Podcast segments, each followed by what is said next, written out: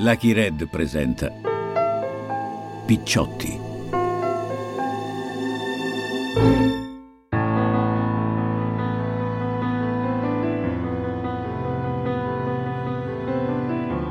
La mafia raccontata da Lirio Abbate. Un podcast Lucky Red, scritto da Lirio Abbate, Antonella Bolelli Ferrera e Massimiliano Griner. Sesta puntata. Cadaveri eccellenti.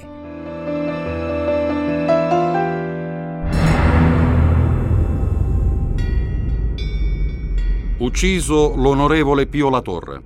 È stato assassinato anche il suo autista. È il titolo, a caratteri cubitali, che il 30 aprile 1982 apre la prima pagina del quotidiano L'Ora, edizione pomeridiana. La notizia è arrivata alla redazione palermitana con una telefonata. Si era sperato in un errore, perché un primo flash d'agenzia parlava di una sparatoria fra due rappresentanti di preziosi e dei rapinatori ma è stata l'illusione di un momento, perché l'uomo ucciso è davvero il segretario regionale del PC, Pio La Torre, e l'altra vittima, il suo amico e compagno di partito Rosario Di Salvo, che gli faceva da autista. La notizia è subito rimbalzata a Roma e nell'intero paese. C'è incredulità e sgomento. Cos'è successo? E perché proprio lui ci si chiede?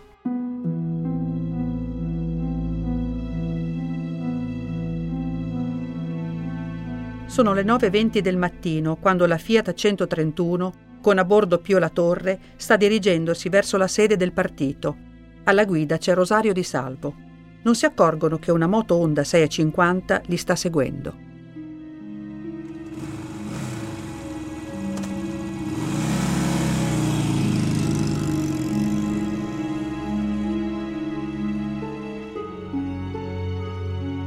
raggiungono Piazza Generale Turba, in realtà poco più di una stradina, quando una Fiat Ritmo di colore verde taglia loro la strada e Di Salvo è costretto a inchiodare.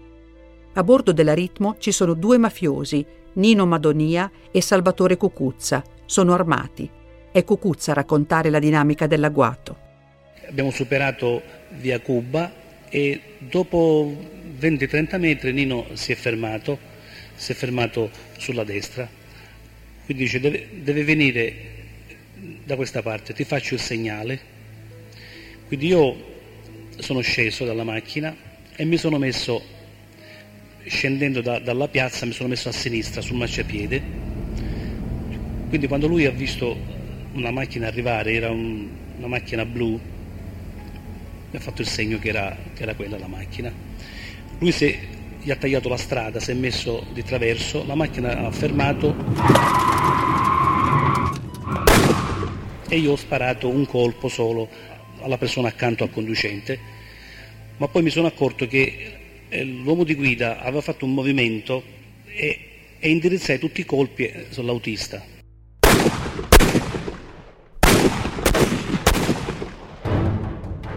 Io ho sparato solo un colpo dalla parte del, del, del, del passeggero e tutte le altre le ho sparate all'autista perché poi un, un frammento di vetro mi aveva colpito nella spalla. Io pensavo che, che mi avesse sparato, ma comunque non, eh, non sentii, solo un po' di bruciore, niente di, di grave.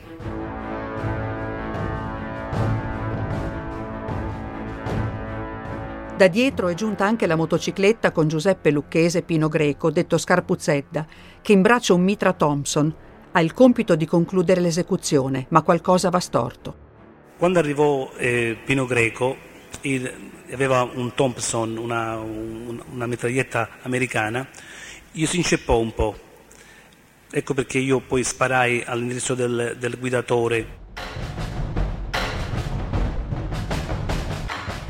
Si cercano dei testimoni, ma la gente ha paura di parlare qualcuno lo fa e racconta di aver visto l'autista della Fiat 131 estrarre la propria pistola. Sarebbe riuscito a sparare alcuni colpi, cinque colpi, verso il comando, prima di ricadere senza vita con il capo riverso sul poggiatesta. Pio La Torre, raggiunto da tre proiettili, è invece morto sul colpo. Lo trovano fra i due sedili anteriori in cui si è rannicchiato forse in un ultimo disperato tentativo di salvarsi la vita. Una gamba penzola fuori dal finestrino.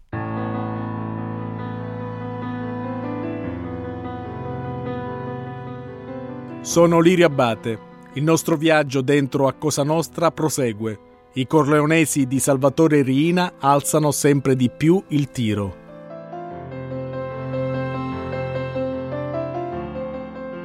Pio La Torre è un importante dirigente politico, è stato deputato e membro della commissione antimafia, ma è uno che ha fatto la gavetta partendo dal basso.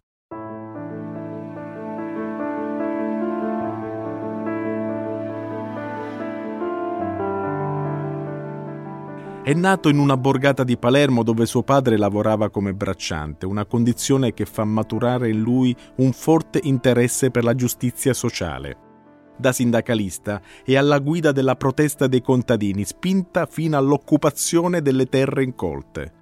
La paga a caro prezzo, lo arrestano e si fa un anno e mezzo di galera. Si batte anche contro la mafia, che ha visto all'opera da vicino nei suoi anni a Palermo e quando nel 1981 decide di tornare in Sicilia, la strategia sanguinaria dei corleonesi di Salvatore Riina contro uomini dello Stato sta raggiungendo il suo apice.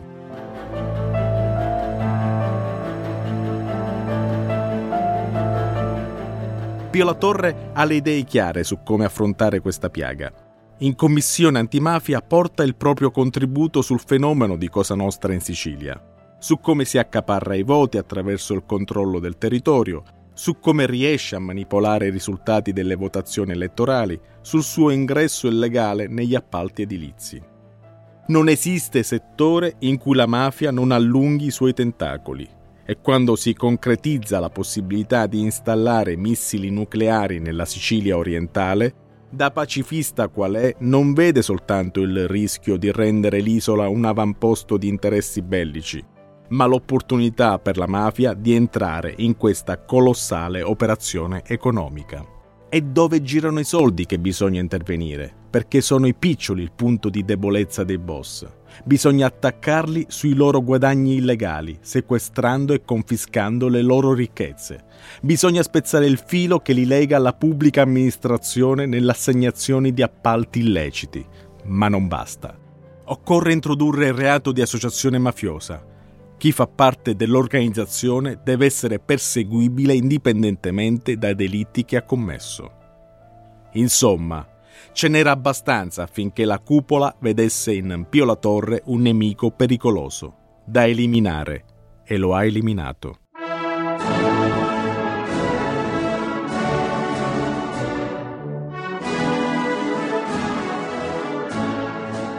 È il 2 maggio per due giorni migliaia e migliaia di persone sono sfilate in silenzio davanti alla Camera Ardente con le due bare di Pio La Torre di Rosario di Salvo, coperte da un velo bianco e un drappo rosso. Mentre ancora ci si interroga sulle anomalie di quella morte in fondo annunciata, giunge il momento di dare alle vittime l'estremo saluto. A Piazza Politeama i feretri sono stati sistemati sul palchetto della musica, dove prendono posto le due vedove e accanto a loro il Presidente della Repubblica Sandro Pertini, il Presidente del Consiglio Giovanni Spadolini, Nilde Iotti, Presidente della Camera, e il segretario del Partito Comunista Enrico Berlinguer.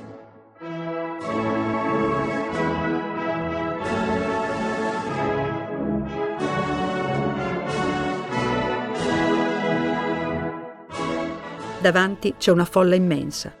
Centomila, fra operai, braccianti, militanti e gente comune, giovani e persone anziane, si sono ritrovati per rendere il proprio tributo a quel siciliano coraggioso e al giovane militante che ha perso la vita per restare al suo fianco. Quasi confuso tra la gente c'è il neoprefetto di Palermo, il generale Carlo Alberto Dalla Chiesa. Quando qualcuno gli chiede perché abbiano ucciso Pio La Torre, riesce soltanto a rispondere per tutta una vita. Poche ma significative parole. Ha ragione dalla Chiesa. Pio La Torre ha dedicato veramente una vita a quegli ideali di giustizia che si scontravano con gli interessi di troppi, della mafia e di chi, con la mafia, ci fa gli affari.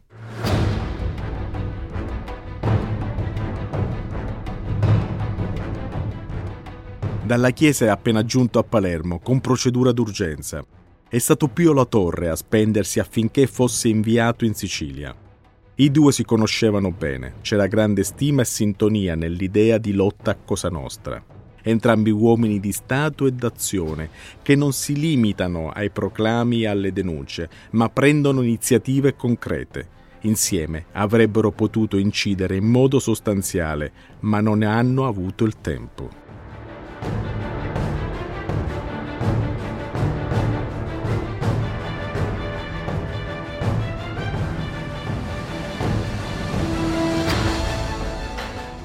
Carlo Alberto Dalla Chiesa è l'uomo che ha dato la caccia a Luciano Liggio nel dopoguerra e che negli anni 70 è tornato in Sicilia.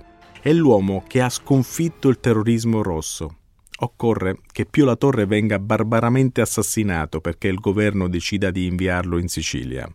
Niente corpi speciali, però, come quelli che gli avevano consentito di mettere in ginocchio il terrorismo. Per convincerlo, gli promettono pieni poteri, uomini e mezzi gli dicono che sarà una specie di super perfetto e che avrà sempre il sostegno di Roma, del palazzo. Ma quando parte per Palermo, dove si insedia alla vigilia dei funerali di Pio La Torre, non c'è niente di tutto questo. Da uomo dell'arma, dotato di tenacia e di una certa fierezza, dalla Chiesa decide di raccogliere ugualmente la sfida anche se sa che sono stati tanti a giurargliela.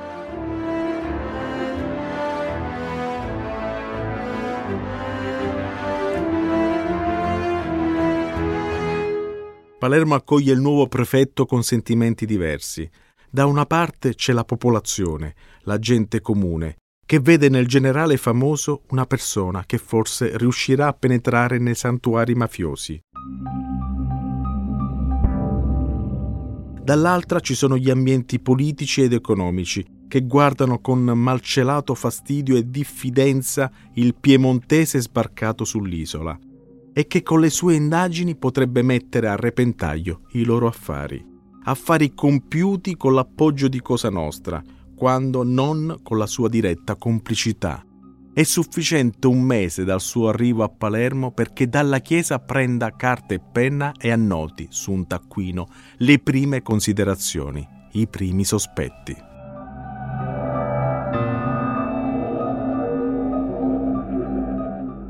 Mi sono trovato al centro di una pubblica opinione che mi ha dato l'ossigeno della sua stima e di uno Stato che invece affida la tranquillità della sua esistenza non già alla volontà di combattere per debellare la mafia, ma all'uso e allo sfruttamento del mio nome per tacitare l'irritazione dei partiti.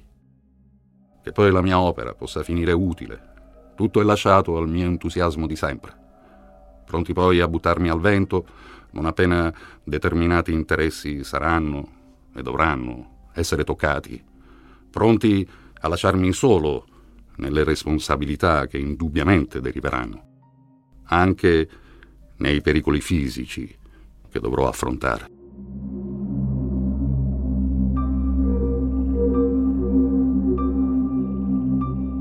Dalla Chiesa non ci ha messo molto ad accorgersi che le cose sono decisamente cambiate in dieci anni, da quando aveva avuto un comando importante in Sicilia. Quella mafia ancora in cerca di vocazione ha lasciato il posto a una associazione a delinquere moderna e spietata, che alterna violenza e corruzione e non si ferma davanti a niente. Dalla Chiesa si sente isolato. Promesse, garanzie, sono tutte cose che lasciano il tempo che trovano. La verità è che in poche ore, cinque o sei, sono stato catapultato da una cerimonia a me cara il saluto al comando dell'arma, a un ambiente infido, ricco di mistero, di una lotta che possono anche esaltarmi, ma senza nessuno intorno. Mi sono trovato d'un tratto in casa d'altri e in un ambiente che da un lato attende da me miracoli, dall'altro va maledicendo la mia destinazione e il mio arrivo. Appunta i suoi pensieri, intanto lavora senza sosta e presto individua un'importante pista investigativa che riguarda una saldatura tra il mondo degli affari e Cosa Nostra. Il consolidarsi a Palermo degli interessi di quattro importanti imprenditori di Catania. Li descrive così sulla rivista I Siciliani Giuseppe Fava, un grande giornalista, un altro che pagherà con la vita le sue intuizioni. Avanzano sul palcoscenico i quattro cavalieri di Catania. Loro avanti di un passo e dietro una piccola folla di aspiranti cavalieri di ogni provincia del sud. Affabulatori, consiglieri, soci in affari, subappaltatori, profondamente dissimili l'uno dall'altro nell'aspetto fisico e nel carattere, vestono però tutti alla stessa maniera almeno nelle apparizioni ufficiali. Abito grigio-blu anni 50, cravatta, polsini. Di quella eleganza senza moda propria dell'industriale self-made man. Tutti e quattro hanno imprese, aziende, interessi in tutte le direzioni, industria, agricoltura, edilizia, costruzioni. Non si sa di loro chi sia il più ricco, a giudicare dalle tasse che paga sarebbe Rendo, ma altri dicono invece sia Costanzo, il più prepotente, l'unico che abbia osato pretendere e ottenere un gigantesco appalto a Palermo. Altri ancora indicano Graci, proprietario di una banca che, per capitali, è il terzo istituto di credito della regione. La ricchezza di Finocchiaro non è valutabile. Molti ancora si chiedono, ma chi è? questo finocchiaro.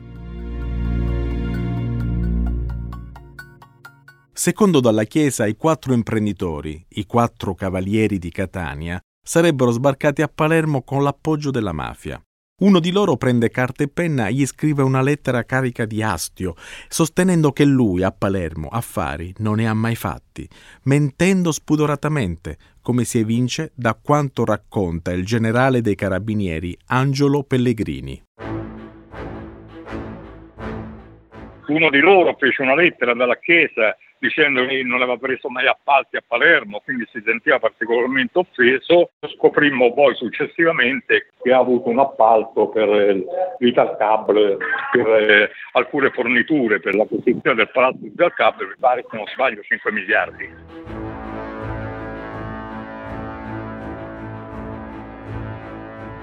Dalla Chiesa lo sa. Toccare i quattro cavalieri significa toccare gli interessi di Cosa Nostra. E a Catania gli interessi di Cosa Nostra sono personificati da Nitto Santapaola, fedele alleato dei Corleonesi.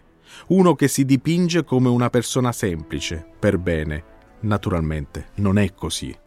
Nitto Santapaola era la persona che riciclava i suoi soldi in eh, negozi di lusso, in boutique di lusso, in, nella Renault Sicilia, nelle agenzie di viaggi e quando inaugurava le sue boutique, le sue nuove attività, invitava personaggi di spicco di Catania, invitava parenti di Cavalieri del Lavoro, invitava un po' il fior fiore della Catania cosiddetta bene, no?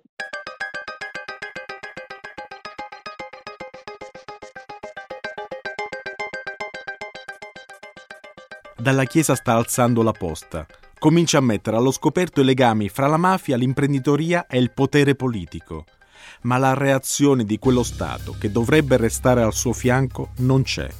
E lui, in un estremo tentativo di uscire dal sordo isolamento in cui si trova nell'elegante sede della prefettura, Villa Whitaker, rilascia un'intervista a Giorgio Bocca, un'intervista che è un atto di denuncia.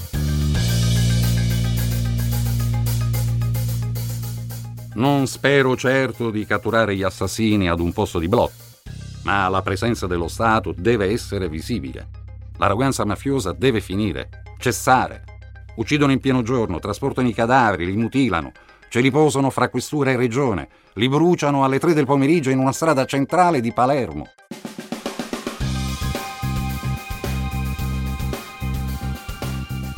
Una presenza, quella dello Stato, che invece non si sente dalla Chiesa ci va giù in modo diretto. Si uccide il potente quando avviene questa combinazione fatale. È diventato troppo pericoloso, ma si può uccidere perché è isolato. Si riferisce all'isolamento in cui si è trovato il presidente della regione siciliana Pier Santi Mattarella prima di morire in un agguato forse senza immaginare che molto presto si troverà lui stesso in quella combinazione fatale. O forse sì.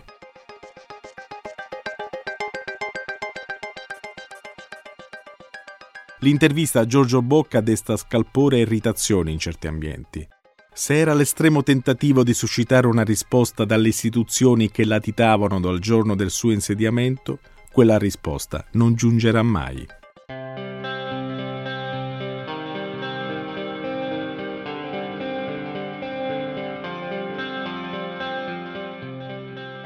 È il 3 settembre 1982. Sono circa le nove di sera. Il prefetto dalla chiesa è insieme alla sua giovane moglie, Emanuela Setti Carraro, che ha voluto rimanere con lui a Palermo, condividendo i pericoli. E lei al volante di una A112 e il marito è alla sua destra. Stanno rientrando a casa quando vengono trucidati a colpi di Kalashnikov.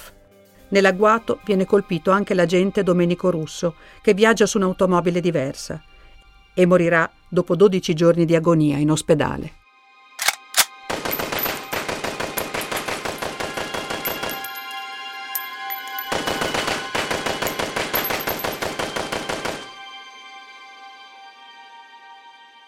Il comando era composto da almeno otto persone, quattro su due motociclette, una Honda e una Suzuki, e le altre su due auto. I killer hanno infierito con un'altra pioggia di proiettili anche sui corpi già privi di vita del prefetto e della moglie, sfigurandoli senza pietà. Alle forze dell'ordine, che accorrono dopo il fragore dei colpi di armi da guerra, si presenta una scena ghiacciante. L'omicidio è stato deciso e progettato nel covo di Vicolo Pipitone, il quartier generale della famiglia Galatolo. Il mafioso, Calogero Ganci, ha raccontato che subito dopo la designazione del generale a prefetto di Palermo, in Cosa Nostra si era diffusa una grande preoccupazione perché temevano che dalla Chiesa avrebbe posto seri problemi all'organizzazione, come aveva fatto contro il terrorismo, che usava metodi duri e che prima di accettare questo incarico aveva richiesto il conferimento di poteri straordinari, che però non gli vennero mai dati. è l'assassinio di un eroe nazionale, abbandonato e isolato dallo Stato. Solo cento giorni per buttarlo in pasto alla furia omicida della mafia. Ma chi è stato a guardare non ha avuto minori responsabilità. Non a caso la funzione funebre si svolge in un clima di grande tensione nei confronti dei politici e delle istituzioni. Solo il presidente della Repubblica, Sandro Pertini, viene risparmiato dagli insulti e dal lancio di monetine da parte della folla assiepata nella piazza antistante. Sul luogo dell'agguato in via Carini qualcuno lascia un cartello in cui viene scritto Qui è morta la speranza dei siciliani onesti.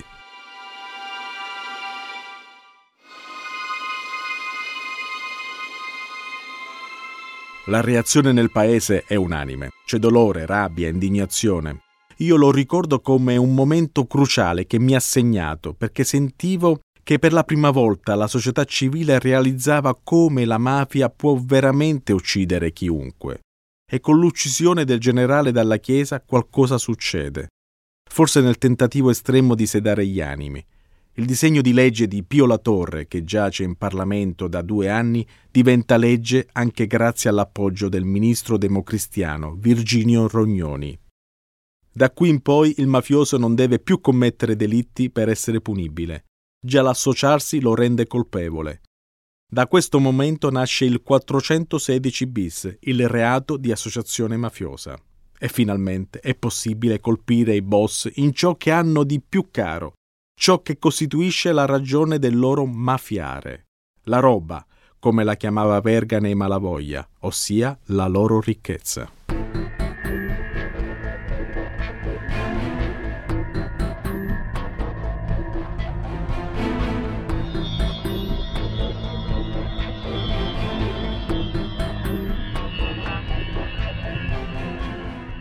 Per una volta, l'omicidio di un pubblico ufficiale non solo non intimidisce le autorità, ma rappresenta il primo serio ostacolo a Cosa Nostra, la prima sfida concreta alla strategia corleonese di attacco frontale allo Stato. Determinato a proseguire sulla linea del rigore c'è un magistrato, Rocco Chinnici. È stato giudice istruttore a Palermo e di questo ufficio nevralgico è diventato il capo nel 1979, dopo l'assassinio di Cesare Terranova, morto per mano mafiosa.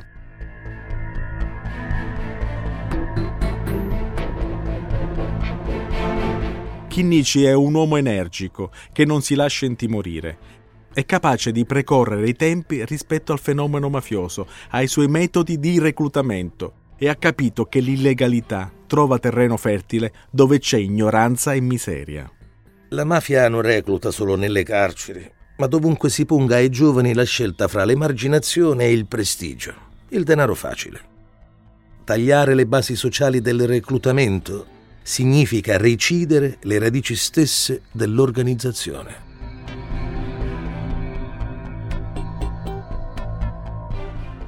come ricorda uno dei suoi vice, Leonardo Guarnotta. Con lui si lavora sodo.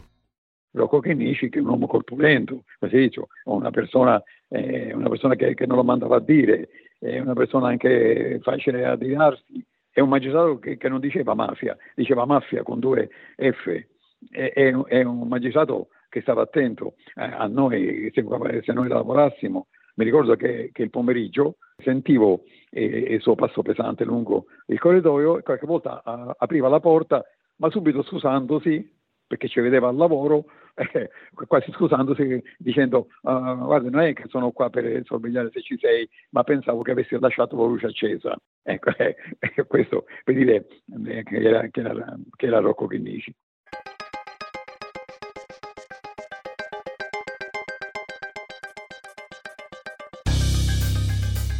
Chinnici cambia anche il metodo di lavoro dell'ufficio istruzione perché dice che la mafia è un fenomeno che va affrontato nel suo complesso.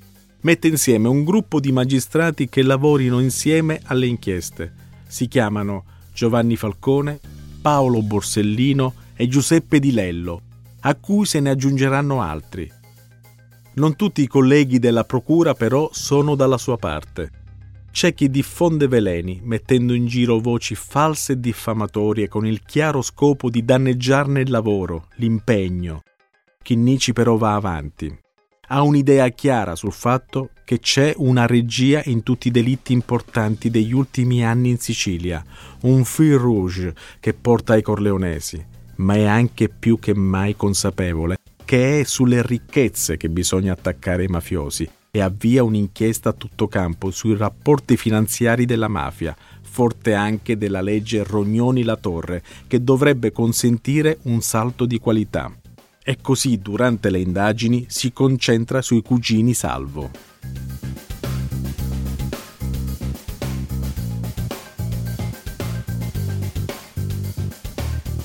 Negli ambienti investigativi nessuno pronuncia mai il loro nome anche se nella relazione di minoranza della prima commissione antimafia risultano legati alla famiglia Zizzo, un clan di Trapani. In realtà i loro veri terminali in Cosa Nostra inizialmente erano ben altri. Il boss Stefano Bontate, il sanguinario Salvatore Greco e il trafficante di cocaina Tommaso Buscetta. Ma durante la seconda guerra di mafia i salvo sembrano essersi riposizionati verso i vincenti, i corleonesi.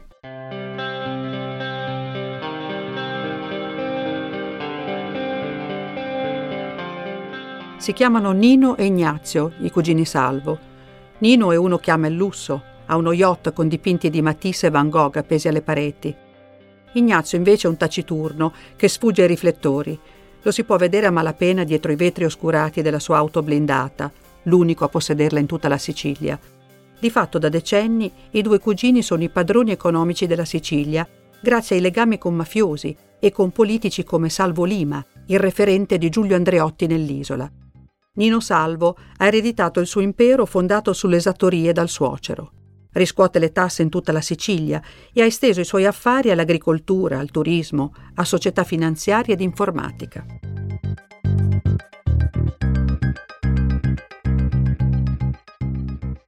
Chinnici è il primo a puntare le indagini sull'esattoria dei cugini Salvo, il cuore del loro impero economico, ed è ormai sul punto di poterli arrestare. Ma Nino Salvo non è uno che si arrende facilmente e attacca pubblicamente Chinnici, anche senza farne direttamente il nome.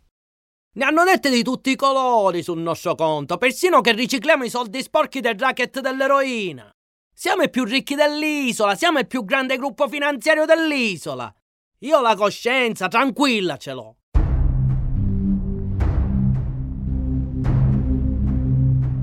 Fa il gradasso, ma nello stesso tempo si rivolge ai suoi protettori, i mafiosi. Partecipa a un incontro in Contrada d'Ammusi, a San Giuseppe Iato, in cui sono presenti i boss di Cosa Nostra. C'è Totorina, ormai il capo dei capi. C'è Bernardo Brusca, il padre di Giovanni, lo scanna cristiani. Nino Salvo lamenta le interferenze di quel magistrato che rischiano di compromettere i loro affari. La conseguenza può essere una soltanto.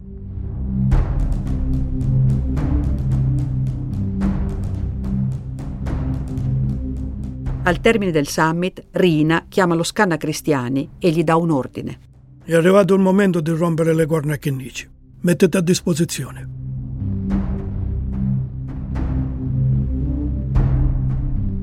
Anche il piano di morte di Chinnici viene studiato nel quartier generale di Vicolo Pipitone a Palermo. È da qui che parte il comando. I sopralluoghi per l'attentato cominciano dal Trapanese, dove Chinnici ha una casa di campagna. Ma poi cambiano idea. Meglio ammazzarlo a Palermo, dove abita. E deve essere una cosa grossa, di cui parleranno tutti.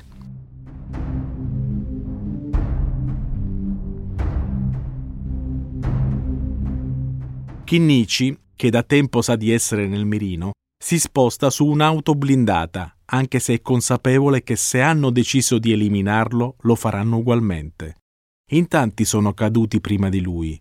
Cesare Terranova, Gaetano Costa, il capitano dei carabinieri Emanuele Basile, il giudice Gian Giacomo Ciaccio Montalto, il presidente della regione siciliana Piersanti Mattarella, il prefetto Carlo Alberto Dalla Chiesa. Chinnici non è preoccupato per sé, ma per i magistrati che collaborano con lui. È preoccupato per gli uomini della sua scorta. Dice loro che chi vuole può andarsene. Non lo fa nessuno.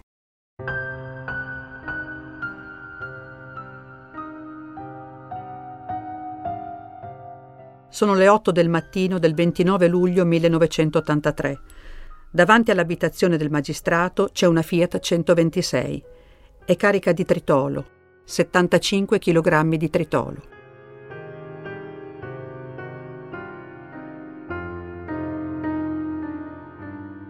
Giovanni Brusca, lo scanna Cristiani, aziona il telecomando. L'esplosione è devastante.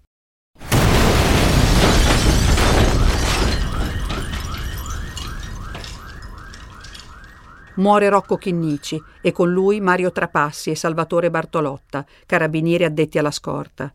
Perde la vita anche il portiere dello stabile, Stefano Lisacchi. Una strage. I feriti sono 27. Il più grave, Giovanni Paparcuri, è autista di Chinnici. Seppure colpito da numerose schegge, si salva grazie allo sportello dell'alfetta blindata di servizio che gli ha fatto da scudo. Paparcuri diventerà uno dei collaboratori principali di Falcone Borsellino.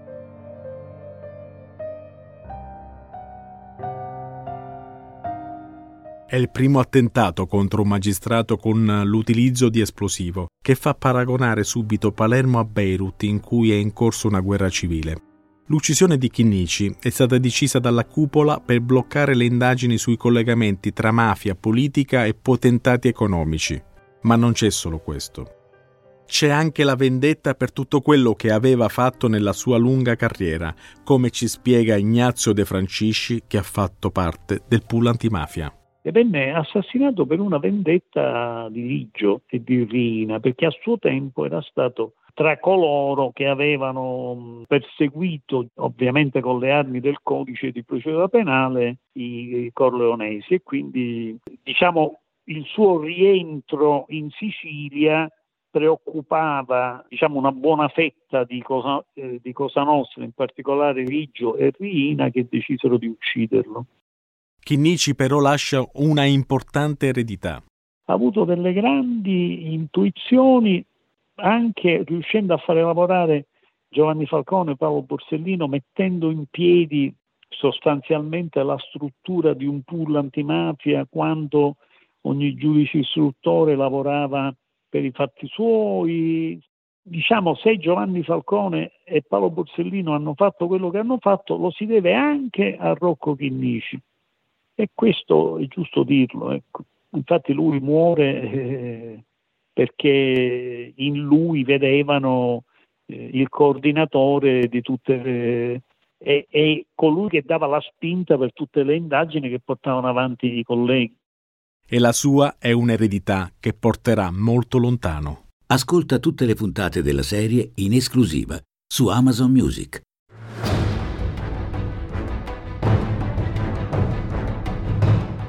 Picciotti, la mafia raccontata da Lirio Abbate.